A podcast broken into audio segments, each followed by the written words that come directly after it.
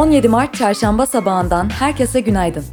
Haftanın 3. gününde yepyeni bir Aposto 6.30 yayınındasınız ve gündemin öne çıkanlarını aktarmak üzere ben Gizem sizlerleyim. Bugünün bülteni huzurlarınıza Troy'un destekleriyle geliyor. Troy, internet mağazasından 250 TL ve üzeri tutarda alışveriş yapan siz Aposto okurlarına 50 TL hediye ediyor. Ayrıntılar bültenimizde diyorum ve gürültüden biraz olsun uzaklaşmaya hazırsanız 17 Mart Çarşamba gününün başlıklarını aktarıyorum. Piyasalar ve ekonomi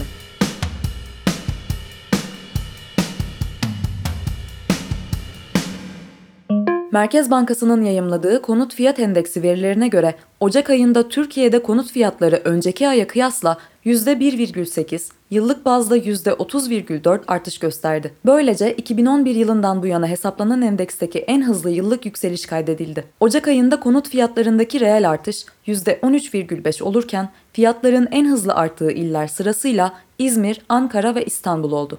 Türkiye İstatistik Kurumu'nun ilk kez yayımladığı ücretli çalışan istatistiklerine göre Türkiye'de sanayi, inşaat ve ticaret hizmet sektörlerinde ücretli çalışan sayısı Ocak ayında önceki yılın aynı ayına kıyasla %5,2 artarak 12,6 milyon kişi oldu. Bu dönemde sektörel bazda ücretli çalışan sayısı inşaat sektöründe %22,1, sanayi sektöründe %8,4 ve ticaret hizmet sektöründe %0,5 arttı.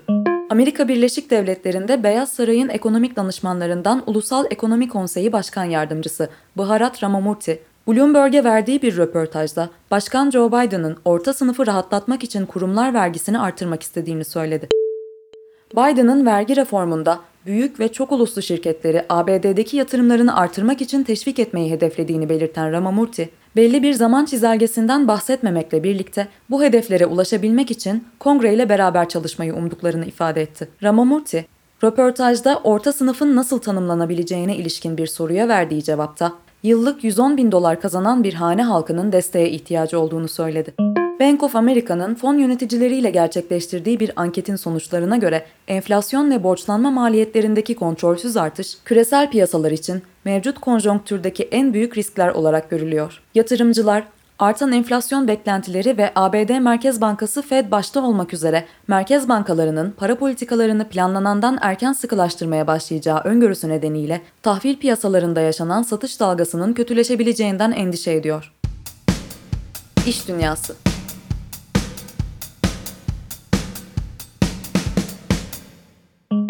Ford Otosan, Cumhurbaşkanı Recep Tayyip Erdoğan ve Sanayi ve Teknoloji Bakanı Mustafa Varank'ın katılımıyla gerçekleştirilen Gelecek Vizyonu toplantısında Kocaeli fabrikalarında gerçekleştirmeyi öngördüğü 2 milyar avroluk yeni yatırımın 1,4 milyar avroluk ilk fazını açıkladı. Söz konusu yatırım kapsamında 2018'den bu yana işbirliği yapılan Volkswagen'in yeni nesil 1 tonluk ticari araç modeli Kocaeli'deki Ford fabrikalarında üretilecek.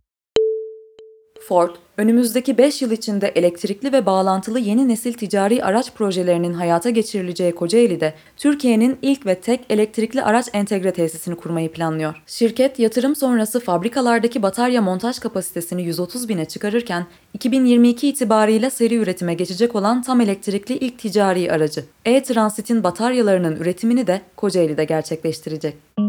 Almanya merkezli otomobil üreticisi Volkswagen, 2030 yılına kadar Avrupa'da 6 adet batarya fabrikası kurarak elektrikli araçlar pazarında elini güçlendirmeyi planlıyor. İlk iki fabrikanın İsveç ve Almanya'da kurulması hedeflenirken, 6 fabrikanın tamamlanmasının ardından şirketin Avrupa'daki toplam pil üretim kapasitesinin yıllık 240 GW'a çıkması bekleniyor.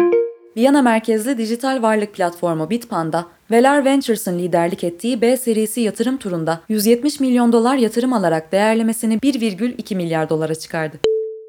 52 milyon dolarlık A serisi yatırım turunu Eylül ayında tamamlayan Bitpanda, 2020 yılında kullanıcı sayısını 1,3 milyondan 2 milyona çıkarmış ve Fransa, İspanya, Türkiye, İtalya ve Polonya pazarlarına giriş yapmıştı. Finlandiya merkezli telekomünikasyon şirketi Nokia, maliyetleri kısmak ve araştırma kapasitelerine daha çok yatırım yapmak için önümüzdeki 2 yıl içinde 10 bin kişinin işine son verecek. Geçen yıl göreve gelen CEO Pekka Lundmark liderliğinde yeniden yapılanma sürecine giren şirket, işten çıkarmalarla 2023'e kadar 600 milyon avro civarında tasarruf etmeyi planlıyor. Politika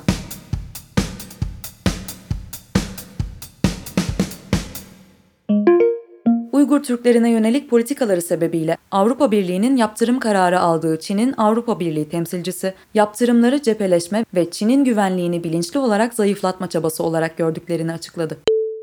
Öte yandan daha önce Çin'e karşı bölgedeki müttefikleriyle ilişkilerin yakınlaşmasını amaçladıklarını ifade eden ABD Dışişleri Bakanı Antony Blinken, Japonya ziyaretinde Çin'i baskı ve saldırganlık kullanmaya karşı uyardı.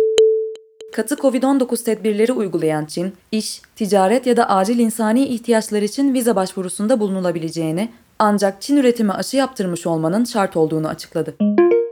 ABD, Almanya, Fransa, İtalya ve Birleşik Krallık Dışişleri Bakanları Suriye'deki iç savaşın 10. yılı sebebiyle yaptıkları ortak açıklamada bu yıl Suriye'de yapılacak seçimlerin eşit ve adil olmayacağı gerekçesiyle rejimle ilişkilerin normalleşmesine aracı olmayacağı, siyasi sürecin yerinden edilen Suriyeliler dahil tüm seslerin dahil olduğu şekilde işlemesi gerektiği, rejimin insani yardımların geçişlerine izin vermek zorunda olduğu, trajedinin bir 10 yıl daha sürmesine izin verilmeyeceği ifade edildi.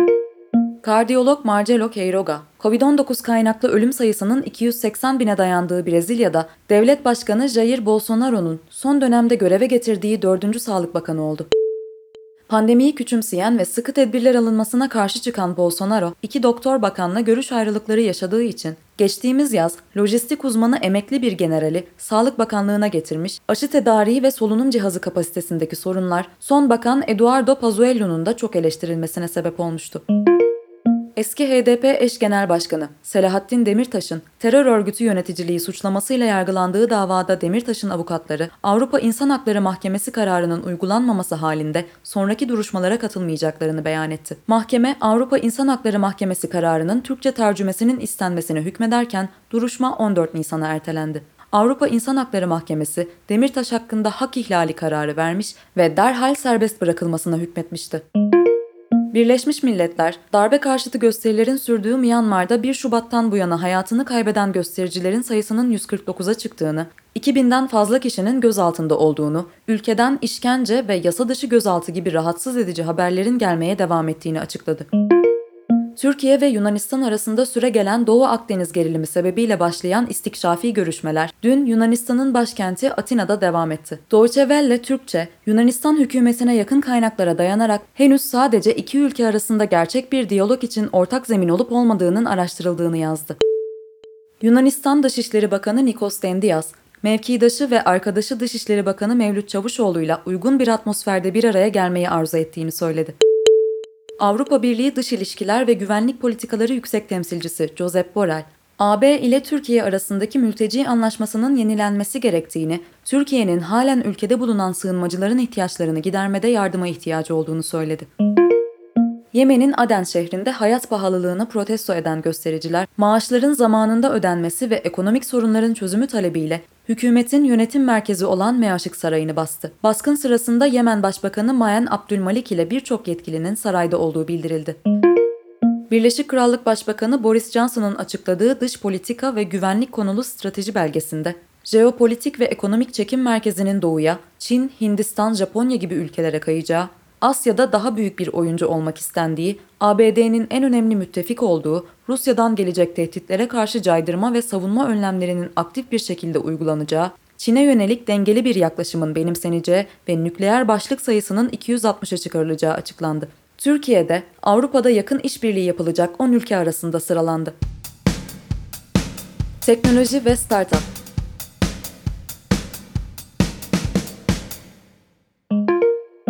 Amazon, Singapur'da yılda 80 bin megawatt enerji üretmesi beklenen modüler bir güneş enerjisi sistemi inşa etmeyi planlıyor. Güneş enerjisi çözümleri sunan Singapur merkezli Sansip Grup ile yapılan anlaşmayla bu sistemde üretilecek enerji, veri merkezleri dahil olmak üzere Amazon'un operasyonlarına güç sağlamak için kullanılacak. Amazon'dan Conor McNamara, güneş panelleri tarafından üretilen enerjinin Amazon'un 2030 yılına kadar %100 yenilenebilir enerjiyle çalışma hedefini daha ileri götürmek için kullanılacağını söyledi. Instagram, uygulamayı genç kullanıcılar için daha güvenli hale getirmek amacıyla yeni kurallar duyurdu. Yetişkinlerin kendilerini takip etmeyen genç kullanıcılara direkt mesaj göndermesini yasaklayan Instagram, genç kullanıcılara kendilerine mesaj atan yetişkinleri engelleme seçeneği sunarken onlara tanımadıkları kişilerle fotoğraf, video veya bilgi paylaşırken dikkatli olmalarını söyleyen güvenlik uyarıları gösterecek. Clubhouse, içerik üreticilerinin uygulama üzerinden para kazanmasını sağlamak için Clubhouse Creator First programını duyurdu. 20 içerik oluşturucuyla başlatacağı test programı için Twitter'dan bağlantı paylaşan Clubhouse, başvuru için kullanıcılardan kişisel bilgilerin yanında içerik türleri, günlük erişim sayıları ve 3 dakikalık bir ses kaydı gibi ayrıntıları paylaşmalarını da istiyor. GoPro, 2016'da çıkardığı görüntüleri ritme göre otomatik düzenleyen mobil uygulaması Quick'in yeni versiyonunu piyasaya sürüyor. Spor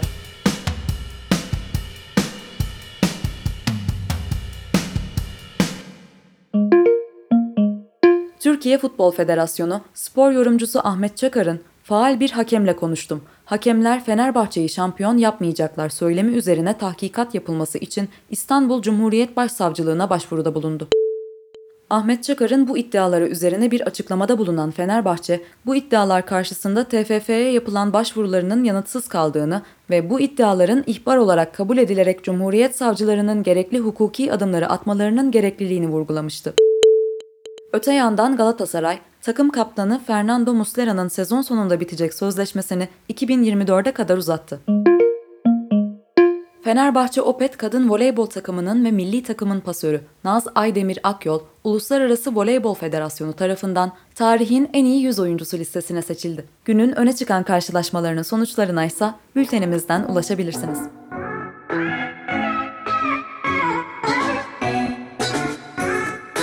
Her hafta olduğu gibi bu çarşamba gününde de ben Gizem sizlerleydim ve önemli gelişmeleri aktarmaya çalıştım. Cuma günü tekrar bu adreste olacağım. Tekrar buluşuncaya dek hoşçakalın, keyifli günler diliyorum.